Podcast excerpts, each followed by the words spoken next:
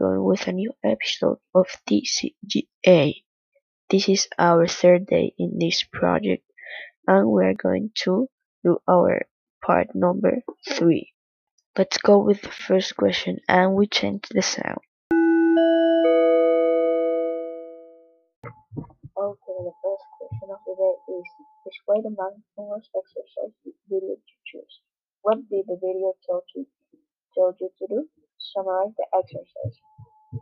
So I choose no noise at self-fixes and there were two exercises. The first one was of counting how many times the ball passes a person.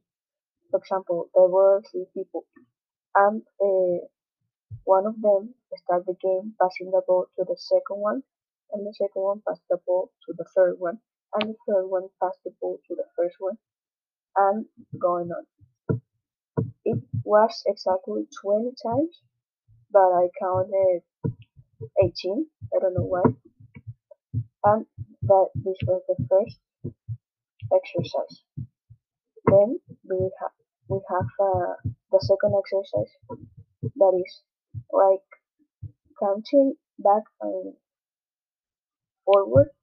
We have uh, like a heart that is jumping on little little circles. For example, there were like 12 circles and the and the heart goes like this one and then go back backwards. Like one two and then one backwards. And then one two three two one backwards. One two three four three two one backwards. That until getting into the tenth and that was the video I chose. Okay, let's go with the second question of the day. Okay, the second question is How did you feel before and after? What did you think about the exercise? Okay, let's go with the first part. How did you feel before and after? Before doing the the video, the exercise? Yeah, I felt like normal. I don't have a very comfortable seat.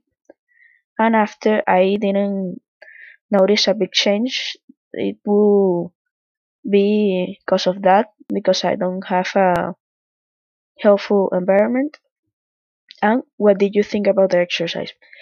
I think they were good. Uh, they can add more exercise, and the exercise will work in a better way if the person that is doing it uh, is comfortable and with a sil- silent environment.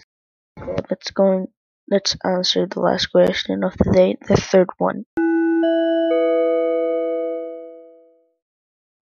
Okay, based on what you learned yesterday about mindfulness, what do you think the exercise in the video will help you build mindfulness?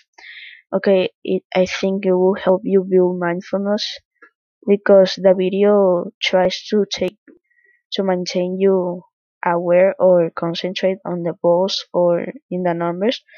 And I think mindfulness is of being aware of what you're thinking, doing, or what you're going to do. So I think it trains that for you to not do mm, angry actions or that can hurt other people.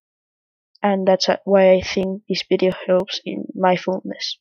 And that's all for the day of today as an as